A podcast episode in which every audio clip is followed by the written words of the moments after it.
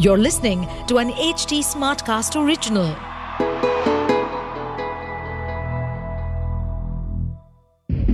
जो आपका खास है, क्या उसके लिए भी आप ही खास हो या वो आपके साथ बस अपने मकसद के लिए है दहशत पॉडकास्ट की इस सीरीज़ को सुने और जाने कि लोग कैसे साम, दाम, दंड, भेद के ज़रिए आपको शिकार बनाकर लूट पाट रेप, मर्डर, चोरी विश्वासघात जैसे अन्य क्राइम को अंजाम दे सकते हैं।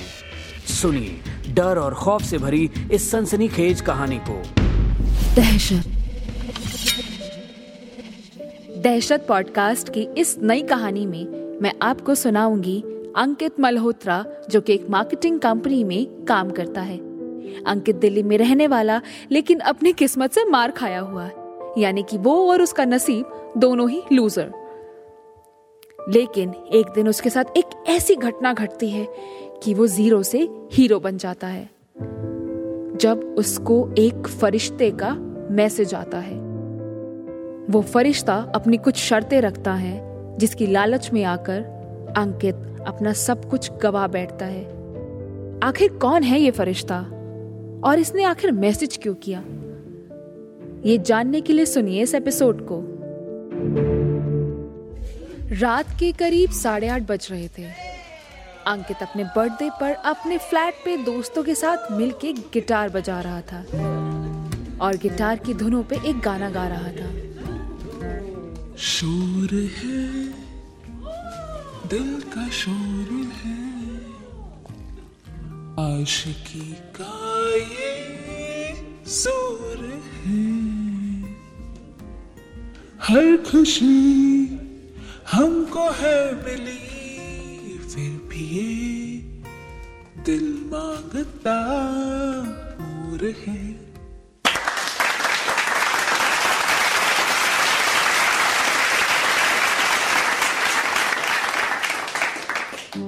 अंकिता अंकित के गले से ज़ोर से लग के उसे हैप्पी बर्थडे विश करती है। अंकिता अंकित की कलीग है और फ़िलहाल के लिए रीसेंट गर्लफ्रेंड अंकिता के हैप्पी बर्थडे विश करते ही पूरे रूम में सारे दोस्त हैप्पी बर्थडे की धुन में लग जाते हैं।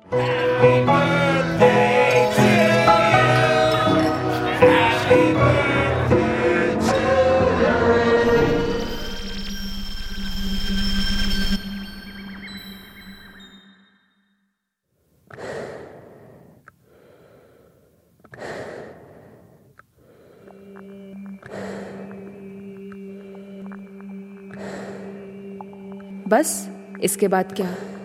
अंकित को पता ही नहीं चलता कब उसकी आँख लग जाती है और उसकी जब आँखें खुलती हैं, तब वो खुद को एक रूम में पाता है। और जब इधर उधर देखता है तो अपने हाथों को हथकड़ी से बंधा पाता है। अंकित अचानक से यूँ अपने हाथ में हथकड़ी देखकर घबराहट में ज़ोर से चिल्लाता है। कोई है? हेलो हेलो कोई है? बाहर से एक हवलदार आता है। ए चुप कर। यहाँ पे चिल्लाने का नहीं। अभी साहब आएँगे तब बोलना। शोर मचा रहा है। आपने मुझे यहाँ पे क्यों बंद करके रखा है? मैंने ऐसा क्या किया है? मुझे कुछ नहीं पता रे। मैं तो अभी ड्यूटी पे आया हूँ। तुझे नहीं पता कि तूने क्या किया है? अंकित सोच में पड़ जाता है और सोचते सोचते बोलता है मैंने तो कुछ नहीं किया। कि ठीक है चल मैं पता करता हूँ। तुझे बिल्कुल भी याद नहीं कि तू क्या कांड करके आया यहाँ पे? मैंने तो कोई कांड किया ही नहीं मुझे पता ही नहीं मैंने क्या किया है।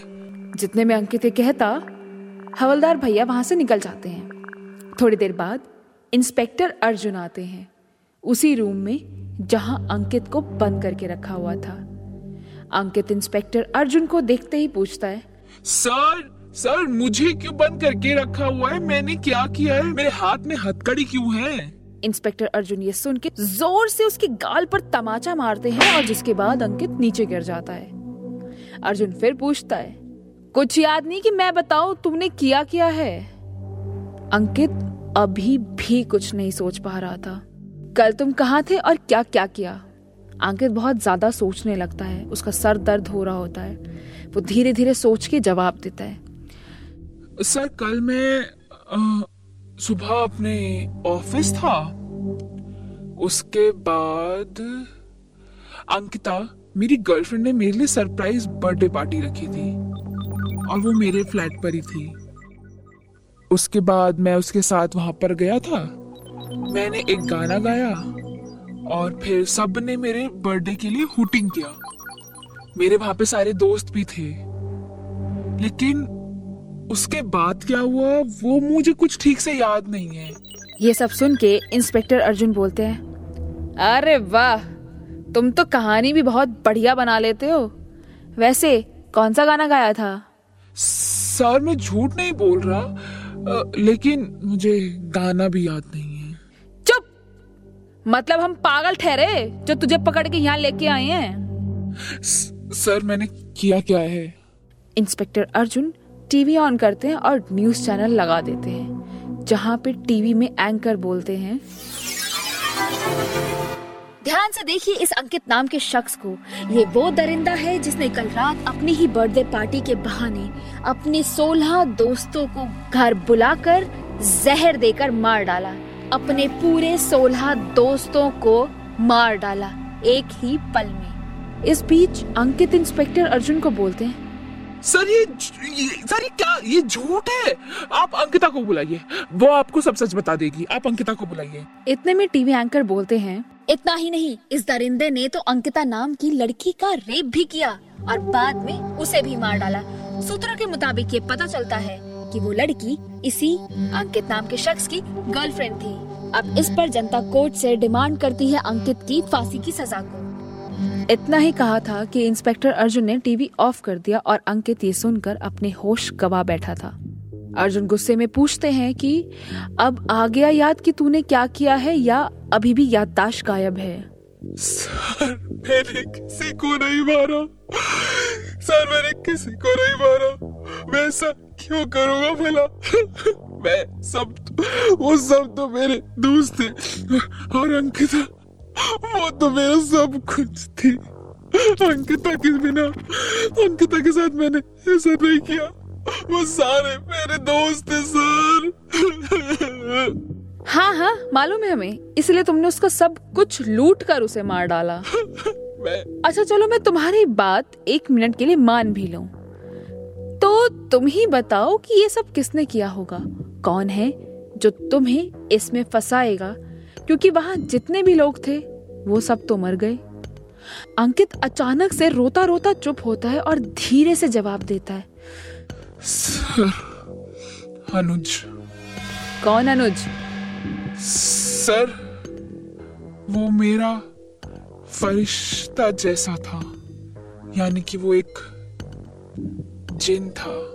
फरिश्ता जैसा था मतलब? अब कहाँ है? पता नहीं। तो ये जो तुम्हारा फरिश्ता है अनुज ये तुम्हें कब और कहाँ मिला? और तुम्हें ऐसा क्यों लगता है कि उसी ने ये सब किया है? सर मैं पाँच साल पहले दिल्ली आया था जॉब करने के लिए। और मेरी जॉब लग भी गई थी एक्साइटल कंपनी में as a management trainee in marketing department एक मिनट तो पाँच साल पहले एक मैनेजमेंट ट्रेनी था। और आज तेरी पोस्ट क्या है वहाँ पे? सर मैं एच हूँ मार्केटिंग का। वाह हेड ऑफ़ डिपार्टमेंट वो भी पाँच साल में। तूने तो बहुत लंबी छलांग मारी है सिर्फ़ पाँच साल में। ये चमत्कार कैसे हुआ? सर अनुज की वजह से। अच्छा अच्छा वो तुम्हारा फरिश्ता। बताओ बताओ आगे बताओ। वैसे ये जॉब मुझे सिफारिश से मिली थी क्योंकि उस टाइम मेरा कॉन्फिडेंस लेवल ज़ीरो था। ज़ीरो था? मतलब? सर पहला इंटरव्यू देने के दौरान मैं बहुत डर जाता था। मेरे मुँह से आवाज़ तक निकल नहीं पाती थी। तो ये जॉब मिलने के बाद तुम अपना काम अच्छे से कर लेते थे क्या? मेरा मतलब है मार्केटिंग में तो लोगों से मिलना और बात करना होता है और तुम कह रहे हो तुम्हें जवाब देने में डर लगता था। नहीं सर ये जॉब लगने के बाद तो मेरा हाल और भी ज़्यादा खराब हो गया था। मैं कोई भी क्लाइंट या उसका काम ठीक से कर ही नहीं पाता था। हमेशा से मुझे जॉब जाने का डर रहता था जिस वजह से मुझसे बहुत सारी गलतियाँ होती रहती थी। पूरा ऑफ़िस मेरी गलतियों की वजह से चिढ़ने लगा था। यहाँ तक कि वहाँ का ऑफ़िस बॉय भी मेरा मज़ाक बनाता था। तो फिर अंकित तुमने वहाँ पे जॉब क्यों नहीं छोड़ी? नहीं छोड़ सकता था सर। क्योंकि अगर मैं छोड़ देता तो मुझे कोई दूसरी नौकरी नहीं मिलती। फिर क्या हुआ? फिर क्या था सर? मैं रोज ऑफ़िस जाता और बेइज्जत होता। सबको मेरी गलती तो दिखती पर किसी को मेरी दिक्कत नज़र नहीं आई। एक दिन मैंने थक हार के सुसाइड करने का फैसला किया। मैं सुसाइड करने ही वाला था कि मेरे मोबाइल पे एक रिकॉर्डेड मैसेज आया। जैसे ही मैंने फ़ोन पे मैसेज टोन सुनी मैं वहीं रुक गया। और मैंने मैसेज को सुना। रिकॉर्डेड मैसेज मेरा नाम अनुज है और मेरे पास तुम्हारे लिए एक प्रस्ताव है। अगर तुम अपनी लाइफ को बदलना चाहते हो पैसा इज़्ज़त और रुतबा कमाना चाहते हो आज जो तुम पर हंस रहा है कल वो तुम्हें यस बॉस बोलेंगे। अगर तुमने मेरी बात मानी तो पर ये सब जब ही होगा जब तुम मेरी दो शर्तें मानोगे। वो दो शर्तें हैं पहली शर्त तुम मेरे बारे में किसी को भी नहीं बताओगी। दूसरी शर्त तुम कभी भी किसी लड़की के प्यार के चक्कर में नहीं आओगे। अगर तुम्हें मेरा प्रस्ताव और ये दोनों शर्तें मंजूर हैं तो मुझे इसी नंबर पे यस मैसेज टाइप कर देना नहीं तो तुम शौक से मर सकते हो। इंस्पेक्टर अर्जुन पूछते हैं तुमने यस मैसेज कर दिया था उस नंबर पे? हाँ सर मैंने यस ही भेजा। तुमने यस करने से पहले एक बार नहीं सोचा कि कोई फ्रॉड हो सकता है या तुम्हारे साथ कोई मज़ाक कर रहा हो? सर मैं तो वैसे ही सुसाइड कर रहा था। तो मैं ये सब कहा सोचता? उस समय मुझे सहारा चाहिए था कि या तो अपनी लाइफ को खत्म कर दूँ या बदल सकूँ या खुद को इस काबिल बना सकूँ कि लोग मेरा मज़ाक ना उड़ाए और ये सहारा मुझे अनुज दे रहा था। तो फिर उसने करी तुम्हारी हेल्प सर अगले ही दिन से मुझे ऐसा ही रिकॉर्डेड मैसेज आने लगे हर मीटिंग से पहले वो मुझे बता देता था कि मुझे क्या और कैसे कहना है। उसी की हेल्प से मैंने कई बड़ी बड़ी डील्स क्रैक करनी शुरू कर दी और धीरे धीरे सब वैसा ही होने लगा जैसा उसने कहा था। अच्छा एक बात बताओ वो जो भी मदद तेरी हर मीटिंग में करता था उससे पहले उसे सारी बात और प्रॉब्लम तू उसे बताता था? या बिना जाने वो मदद कर देता था? नहीं सर मैं रोज उसे बताता था। पहले उसका एक रिकॉर्डेड मैसेज आता था कि कल कौन सी मीटिंग है और क्या टारगेट है।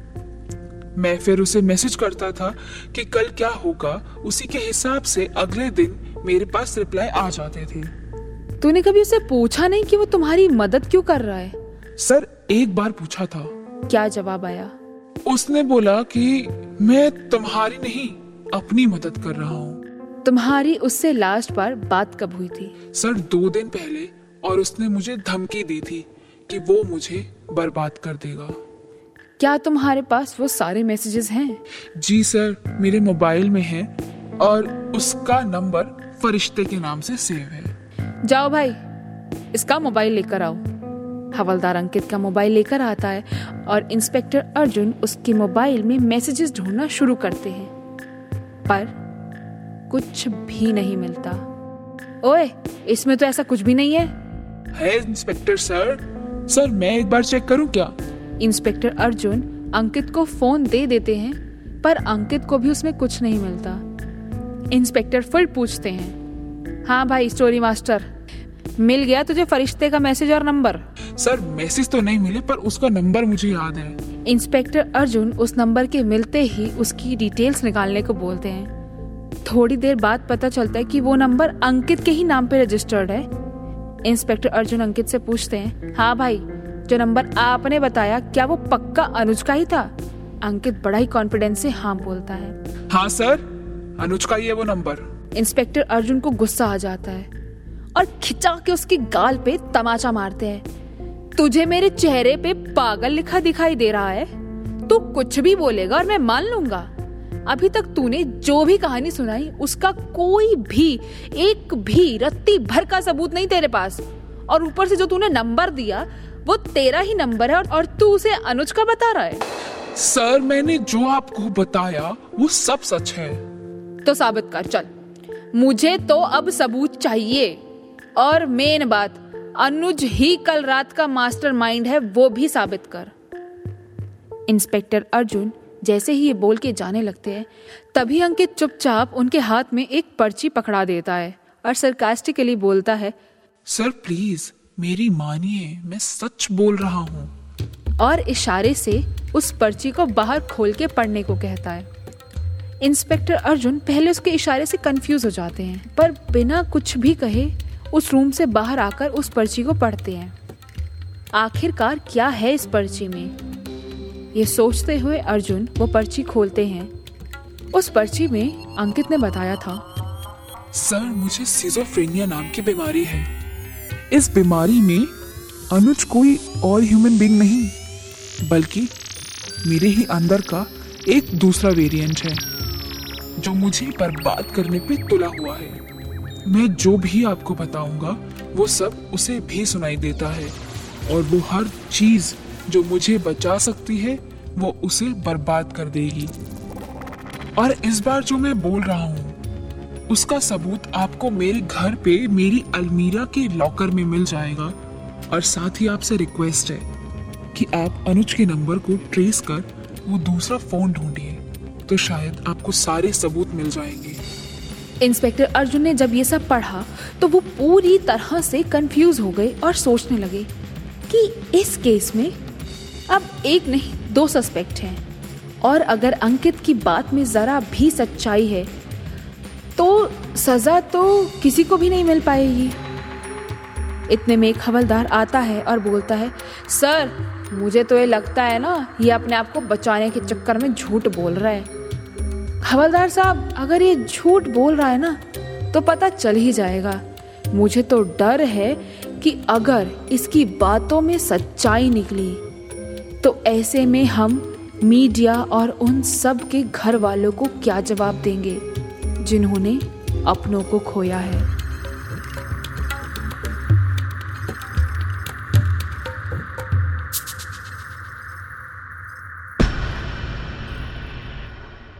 दहशत। दहशत पॉडकास्ट की इन काल्पनिक कहानियों का वास्तविकता से कोई संबंध नहीं है।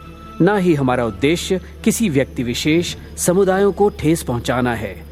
इसलिए इस पॉडकास्ट सीरीज़ को केवल मनोरंजन के लिए सुने। लेकिन सावधान और सतर्क ज़रूर रहिए। इस कहानी को लिखा है शौर्य त्यागी ने। इस कहानी की आवाज़ और प्रोडक्शन दीक्षा चौरसिया की है। साथ ही इसके साउंड एडिटर हैं Sanju Ibrahim. To stay updated on this podcast, follow us at HT Smartcast on all the major social media platforms.